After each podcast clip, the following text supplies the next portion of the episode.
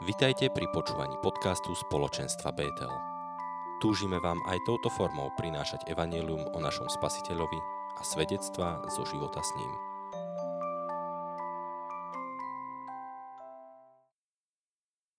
Ježiš povedal svojim apoštolom. Kto miluje otca alebo matku viac ako mňa, nie je mahoden. A kto miluje syna alebo dceru viac ako mňa, nie je ma hoden. Kto neberie svoj kríž a nenasleduje ma, nie je ma hoden. Kto nájde svoj život, stratí ho.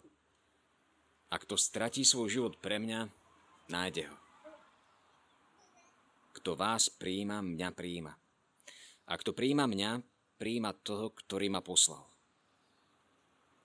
Kto príjme proroka ako proroka, dostane odmenu proroka. Kto príjme spravodlivého ako spravodlivého, dostane odmenu spravodlivého. A kto by dal piť jednému z týchto maličkých, čo len za pohár studenej vody ako učeníkovi, veru hovorím vám, nepríde o svoju odmenu. Počuli sme slovo pánovo. Milí priatelia, tak vás môžem nazvať. Žili sme tu spolu 9 rokov a ako som v úvode povedal, ja sa veľmi teším, keď tu prídem a teraz sa na vás pozriem na tie tváre počas prvého a druhého čítania, ktoré dobre počúvam a pritom stíham si pozerať, ak to je tu. A veľmi sa teším, že, že tu vzniklo takéto spoločenstvo, takáto komunita ľudí, ktorí sa spolu stretávajú, ktorí sa spolu modlia, pre ktorých je Boh dôležitý, a teším sa, že aj napriek tomu, že už som preč tak, takmer rok odtiaľto z Lovca, že sa môžem takto občasne s vami stretnúť a opäť vás vidieť a opäť s vami počúvať Božie slovo, opäť s vami lámať chlieba a stretnúť sa s Ježišom. A chcem poďakovať aj našim mladým priateľom zo spoločenstva Betel, že zorganizovali túto akciu, kde takto môžeme chváliť pána za to, že to zorganizovali tak, že spolu s lamačmi tú svetovom môžem sláviť. To sa veľmi teším, chlapi, že takto spolu že tu bol Peťo Lipták, muž, ktorého si veľmi vážim so silným svedectvom života. Úžasná nedela. A, ale nie preto som sem prišiel, aby som len toto povedal, ale chcel som aj toto povedať. Ale chcel by som naozaj rozlomiť to Božie slovo. Aspoň nakoľko sa dá v tom krátkom časovom limite, ktorý mám. Mnohí z vás viete, aj sme sa tak rozprávali cestou, že teda opäť po roku v Beckove mením svoje pôsobisko od 1. augusta. Znova pocestujem a už sa tak pomaly stiahujem na to nové miesto a vozím si tam, vozím si tam e, svoje veci a iné haraburdy, ktoré mám. A tam, kde sa stiahujem, je tam jeden taký môj sused. A keď sa dozvedel, že kto som, tak e, ma pozval na kávu. Ja som veľmi rád išiel s ním na kávu a začal okrem mnohých vecí týkajúcich sa témy Boh sa ma spýtal aj túto otázku. Že, že vy máte priateľa alebo priateľov? A on, že mám. Mám pár ľudí, ktorých môžem nazvať, že sú priatelia. Mám kopu známych, ale mám aj takých, ktorých otitulujem, že priatelia. A on ďalej hovorí, tí ľudia, tí vaši priatelia by za vás dali ruku do ohňa? Alebo keby som im teraz zavolal, že máte problém, e, prišli by hneď teraz, kdekoľvek boli, aby vám pomohli? A ja hovorím, že viete čo, že neviem, lebo takto som si priateľov nikdy neskúšal. Skôr som sa pýtal, čo by som ja mohol pre nich urobiť a niečo by oni mohli urobiť pre mňa, takže neviem. A vás to netrápi, že neviete? Hovorí mi on. Hovorím, že netrápi. Že pre mňa sú to ľudia, kvôli ktorým by som naozaj urobil veľa a dal za nich ruku do ohňa, ale či by to urobili oni, tak neviem. A ani ma to netrápi, mu hovorím. Tak no tak pokýval hlavou, že to je divné. A stretol som sa s ním o týždeň, keď som si tam viezol ďalšiu várku svojich haraburt na to nové miesto. A on mi hovorí, že poď, poďte sem, poďte sem, že ja, ja som ten svoj experiment vyskúšal. Hovorím, že aký experiment?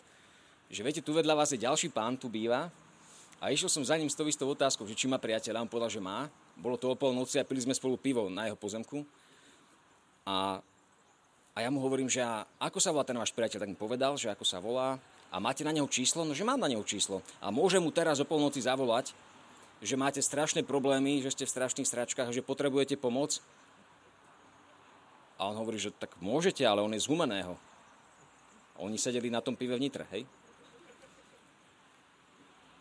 A ten uh, sused teda vraví, tak ja vám dám mobil a skúste mu zavolať, ale keď ma potom zabije a ja stratím priateľa, tak potom ja zabijem vás, hej? zavolal mu. Ten chlapík z toho humeného povedal, že v tom momente vyráža, obliekol sa, utekal k autu na parkovisko. Medzi tým mu stihol zavolať ten chudák, tá obeď tohto, tohto experimentu, že neblbni, že to ten môj sused skúšal, že či naozaj ma máš tak rád, že prídeš hneď teraz, keby som mal nejaký problém, ale, ale on to, to bola skúška, tak sa strašne naštval, ale priateľstvo to nehrozilo. No a tento, tento môj sused sa mi chválil, že ten experiment vyšiel. A on bol fascinovaný tým, že niekto môže mať priateľa, ktorý o polnoci kvôli nemu vyrazí z Humaného a príde do Nitry, lebo má problém.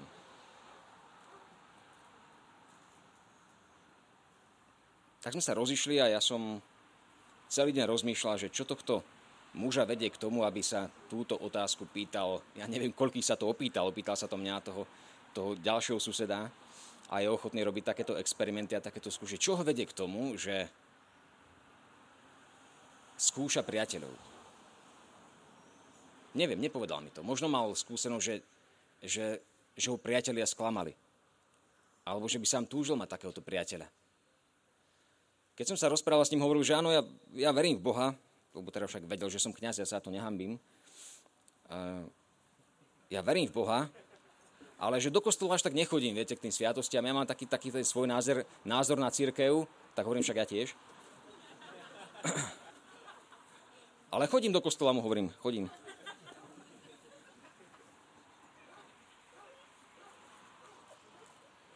Ale stala sa mu jedna vec v živote a hovorí, že odkedy sa mi tá vec stala, tak ja verím, že Boh je naozaj živý a ja som presvedčený, že zaujíma aj o mňa. Ale ešte, ešte tomu tak úplne nerozumiem, hovorí ten pán. Hej, mal veľmi ťažké obdobie v živote, odišiel z veľmi dobre platenej práce, nevychádzali mu nejaké iné, iné snahy zamestnať sa. A tam v tej blízkosti, kde býva, je taká kaplnka. No, je to taká kaplnka Panny Márie, kde tento muž prišiel a hovorí, že tam som tak Bohu všetko odozdal. Nevedel som, ako sa to robí, ale urobil som to, ako to viem a Nestal sa zázrak hneď. Ale prešlo 10 dní a mne sa v živote vyriešili také veci, a o ktorých som ani nesnívala spôsobom, aký som si nevedel, aký som si nevedel predstaviť. Bol to človek v jednej, z jednej finančnej skupiny na Slovensku, ktorú nebudem menovať vysoko postavený. A on hovorí, viete, ja som robil tam a tam a viem, ako veci chodia. Viem si veci v živote zariadiť. A tu som bol v úzkých. A keby Boh neexistoval, takto nezasiahol, tak ja neverím, že existuje.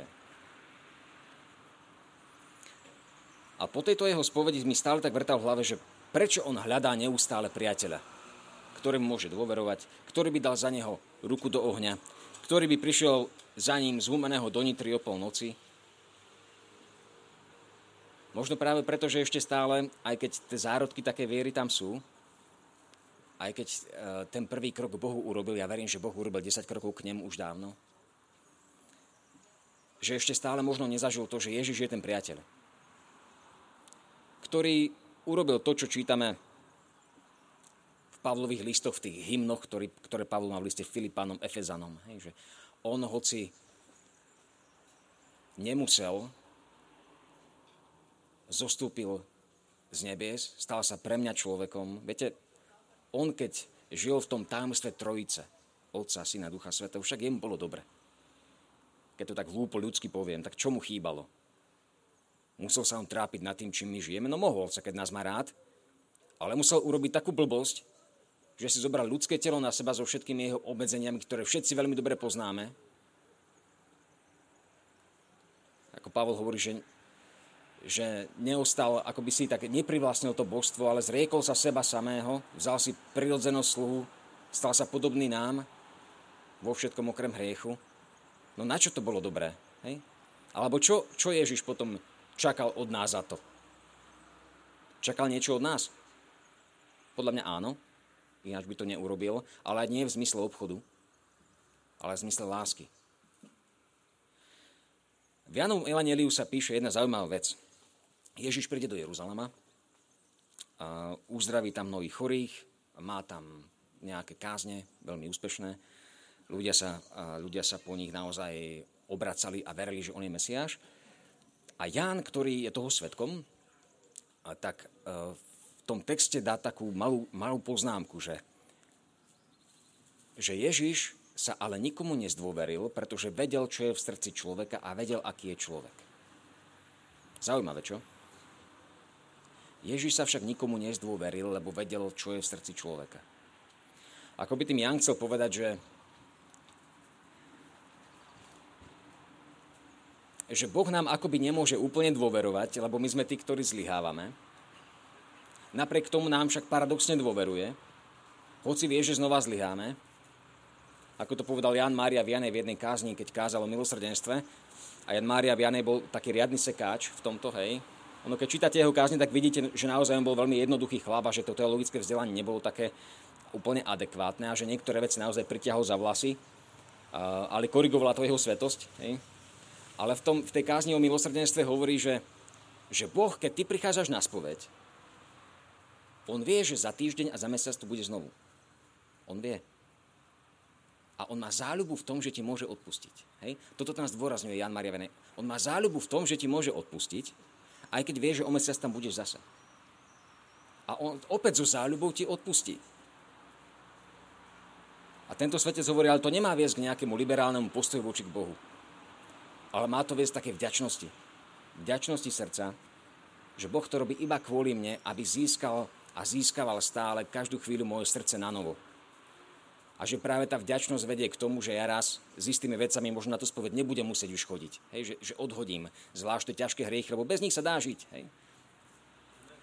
S, tými, s tými ľahkými asi budeme zápasiť do konca života, aj s tými našimi povahovými nedostatkami, ale bez ťažkých hriechov sa dá žiť. Mnohí s tým máme skúsenosť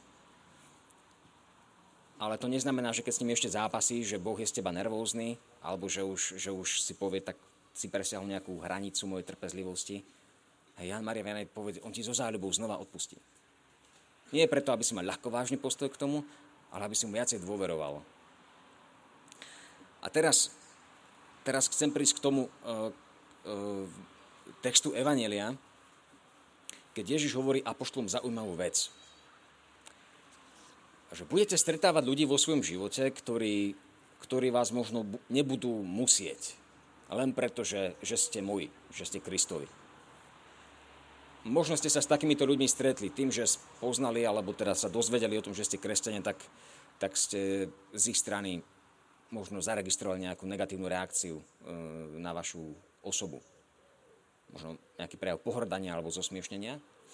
Ale možno ste sa stretli aj s tým, že že ľudia, ktorí keď sa dozvedeli, že ste kresťania, tak, tak e, hoci sami neboli kresťania ešte, alebo nemali takú, takú živú vieru, tak mali pozitívnu reakciu na to, že ste, že ste kresťan.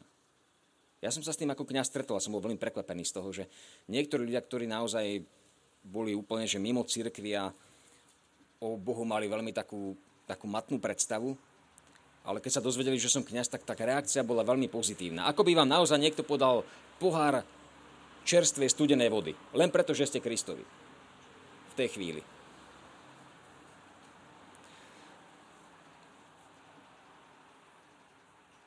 Toto môžeme ale urobiť aj my. Nielen čakať, že nám to urobí niekto, niekto druhý a tým si zaslúži nejakú odmenu od pána za to, že nám podá pohár čistej vody v nejakej forme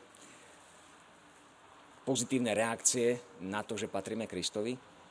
Ale vzhľadom na tie veci, ktoré som povedal, my sme ľudia, ktorí potrebujeme denne žiť z Božieho milosrdenstva, lebo denne padáme. Biblia nám hovorí, že aj, aj spravodlivý 7 krát za deň zhreší. Na druhej strane si uvedomujeme to, že, že my toho priateľa sme našli, čo ten, ten môj sused hľadá toho priateľa nezištného, ktorý položí ruku do ohňa za neho, tak my sme ho už našli. Muža, ktorý nie položil ruku za, do ohňa za nás, ale ktorý zomrel na kríži za nás. Hej skúsi uvedomiť, že, že či niekto za teba zomrel. Nikto. Určite. V tejto komunite, čo sme tu, tak neviem, že by bol nejaký príbeh že vyslovene tento človek za mňa zomrel. Hej? Vyslovene za mňa obetoval reálne život. Žijeme naozaj v spoločnosti, ktorá je komfortná, ktorá je pohodová, napriek nejakým ťažkostiam, ktoré v živote máme. V podstate žijeme v ťažkej pohode tu v Európe, až nám z toho začína hrabať občas. Takže my sa v podstate máme dobré a nie sme nútení podávať nejaké výkony ako chudáci kresťania na Blízkom východe, hej, kde naozaj reálne zažívajú, že kladú život nielen za Ježiša, ale aj jeden za druhého. Ale napriek tomu, že sme to nezažili, lebo si žijeme v pohode, tak je dobre si vždy, keď sa pozrie na kríž, uvedomiť si, že za mňa niekto zomrel. Že ja mám naozaj Ježišovi priateľa, ktorý sadne a nie z humeného príde do nitry za mnou, ale z neba zostupí na zem a zobere si ľudské telo kvôli mne, lebo mu stojím za to lebo mám takú cenu v jeho očiach. A v čom sa mu teda môžem nejakým spôsobom, ako sa k nemu dostať bližšie? Ja by som povedal tak drzo, že nijako. Lebo on sa dostal bližšie ku mne. On urobil ten krok ku mne. Ja nemusím robiť nejaké kroky. Stačí mi otvoriť si srdce, on je tu. Urobil všetko za mňa. Ale predsa Ježiš má aj nejaké také požiadavky a keď ich, a keď ich vysloví, tak sa mi zdá, že naozaj dnes, v dnešnej dobe by bol veľmi nevhodným zamestnancom nejakej reklamnej agentúre, pretože to, ako veci prezentuje, nie sú moc príťažlivé. A dnes sme počuli, že kto miluje otca alebo matku viac ako mňa, nie je mahoden. Kto miluje svoje dieťa viac ako mňa, nie je mahoden. To nie sú moc nejaké reklamné ťahy vychytené. A my vieme, že, že tie, tieto veci keď Ježiš hovorí, že kto je ma hoden, že my do nich dorastáme. Že do nich dorastáme. Zaujímavé, že ja som to dneska tak špeciálne odsledoval do obeda, že nikde v Evangeliu nie je paralela k tomuto textu, kde by Ježiš hovoril, že kto je ma hoden. Hej, keď tu hovorí, že kto ma nie je hoden, tak nikde nie je paralela, kde by nám povedal, ale tento ma je hoden. Ale presne v tej druhej časti toho Evanelia nám hovorí, že pozri sa, keby nie mňa, a keby nie moje lásky, ktorú ti zadarmo dávam, bez tvojho úsilia, bez tvojej námahy, tak ma nie je hoden absolútne nikto. Preto hovorí apoštolom teda, že keď oni mu, oni mu hovoria, že kto teda môže byť spasený, pane, tak on hovorí, že no, asi nikto však, ale bez mojej milosti nám je to nemožné spasiť sa sami. A Ježiš hovorí, že ale Bohu je všetko možné. Je to zadarmo daný dar. Ale hovorí, že predsa len sa môžeme nejak približovať k tomu, že aby sme boli zjavením Jeho lásky v tomto svete, tak ako, ako On sa zjavuje v súkromí mne ako láska, keď sa pozriem na kríž a poviem si, áno, toto urobil kvôli mne. Toto je jediný človek na celom svete, ktorý zomrel za mňa. A on chce, aby som bol ja zjavením jeho lásky, ako jeden môj známy hovorí, že vždy ráno, keď sa modlí, tak tak sa pýta, že oče, že akým spôsobom dnes môžem zjavovať tvoju lásku tým ľuďom, ktorých stretnem. Že tí ľudia sa môžu vo mne dotknúť Ježiša. Akým spôsobom to urobím? V tej druhej časti to máme. Hej? Práve cez tie čitateľné gesta lásky. Neviem, či tu je jeden taký môj priateľ, ktorého som pred dvoma dňami stretol, tu v Lovúci a ak áno, tak eh, Miloš, dovolím si, dovolím si nejak parafrázovať tento náš rozhovor. Tento môj známy pracuje v jednej firme, opäť nebudem menovať a keď tam hovorí, že keď tam príde a prezlieka sa do práce v takej šatni, tak, tak eh, mu občas vidno kríži, ktorý nosí na krku. Hej. Taký, taký obyčajný krížik má, nemá to nejaký ako cari, eh, arcibiskup Carihradský, hej, taký nejaký 50 cm, ale taký primeraný. A pýtali sa o tí kolegovia, že ty, ty, si, ty si veriaci, hej, ty, ty si kresťan? A on hovorí, že áno, áno, že som. Že aj chodím do kostola, hej, a aj sa modlím. A začal, začal im tak uh, chvíľočku hovoriť o tej svojej viere a oni hovoria, že neveríme, že ty si kresťan. To, ne, to nemôže byť pravda. A ešte aj katolík, to neveríme. On že prečo? Však ty si srandovný chlap, stále vtipkuješ, smeješ sa, vtipy nám tu rozprávaš, slušné samozrejme, hej? že ty nemôžeš byť katolík. A mu hovorím, že Miloš, to, to nemyslíš vážne, toto ti povedali v práci tvoji kolegovia? No že áno, že áno, presne toto. Viete, čo sme to odovzdali tu, tomu svetu, keď, keď nás možno ľudia, aj keď je to možno malá vzorka, ale predsa nás takto vnímajú, že katolík to nemôže byť človek, z ktorého ide radosť. Prečo je to tak? Čomu sme tu uverili? Alebo akého Boha to vyznávame?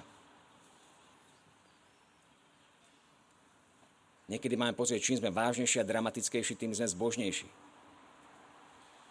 Ale ak pochopíme naozaj tú základnú pravdu, že napriek tomu, že mám svoje chyby, že mám svoje zlyhania, že nie som dokonalý a že sú v živote aj ťažké veci a problémy, pápež František hovorí, ja mám dôvod sa stále radovať, ak som prijal tú pravdu, že Boh sa stal pre mňa človekom. Že Boh pre mňa zomrel na kríži. A že mám pripravený dom v nebi. Napriek všetkým veciam, toto je dôvod, prečo nie, že sa musím radovať, ja sa môžem radovať. A zjavením jeho lásky môže byť práve v tých gestách lásky, ktoré sú pre ľudí čitateľné. Možno aj tá radosť toho môjho kamaráta Miloša, ktorá bola pre tých ľudí neuveriteľná, že takýto môže byť katolík, vtipkár a srandista, hej? ktorý má dôvod sa každý deň radovať, lebo sa ráno zobudí a vie, že jeho otec je na nebi. A tiež nemá ľahký život vo všetkom ani na už ústraté, ústlaté. Či môžem zjavovať tú otcovú lásku? Dať piť pohár studené vody jednému z jeho maličkých. Na záver. Ten ďalší sused na tom mieste, kde sa vzťahujem, ktorý bol obeťou tohto experimentu, mladý muž, má o pár dní zavolal. Takže po, poďte sem, že, že vychladil som pre vás pivo. Nepoznal ma, hej? Vedel, že som kňaz. Teda nie pohár studenej vody, ale chladené pivo mi dal. Vedel, že som kňaz a hovorí, že chcel som vás pozvať, že by sme sa zoznámili, keď sme teraz susedia, tak som vychladil pivo, že prídete? Sa tak opýtal, lebo nevedel, že či, či ja pijem pivo ako kňaz. Hej? Ako cez deň nie, tak na večer ráno tak som, tak som išiel tam a som sa s ním rozprával. Bol to naozaj taký, taký pekný večer, príjemný, strávený s tým človekom. A samozrejme tým, že vedel, že som kniaz, tak sa pýtal mnohé veci a bol to taký priestor na, na takú evangelizáciu. Ale ja si tak hovorím, že nie je toto presne to dnešné evangelium, že niekto vám vychladí pivo, pretože ste Kristov. Pre vás ho pripraví na večer, lebo vás chce pozvať a chce sa s vami rozprávať. Čo keby sme my boli takíto, ktorí dávame ľuďom pohár studenej vody nie preto, že sú Kristovi, možno práve preto, že nie sú Kristovi. Aby sme im ukázali, že tak ako ja mám záujem o teba, už len to, že ti vychladím to pivo, že si spomeniem po obede, keď idem z roboty, že v Tesku kúpim pre teba pivo, dám ti ho do chladničky a potom ťa večer pozvem. Lebo chcem s tebou rozprávať. Nie je to gesto aj pre tých ľudí, ktorí nepoznajú Krista? Nie, že oni budem ja čakať, kedy niekto mi prejaví náklon, lebo som kresťan, lebo som katolík a budem hundrať na to, keď bude nadávať na mňa a na církev. Nemôžem ich ja získavať týmito gestami lásky, drobnými, obyčajnými ľudskými, popri ktorých sa dá o všeličom porozprávať. A priniesť im naozaj živého Krista takým prirodzeným, spontánnym spôsobom pri pohári dobrej studenej vody alebo piva. Počúvali ste podcast spoločenstva Betel. Ďakujeme. Nájdete nás aj na Facebooku, YouTube a Instagrame. Neustále hľadáme nové spôsoby, ako priniesť Kristovo evanielium bližšie k ľuďom. Preto ak chcete podporiť našu službu, navštívte stránku www.betel.sk lomka podpora. Buďte požehnaní.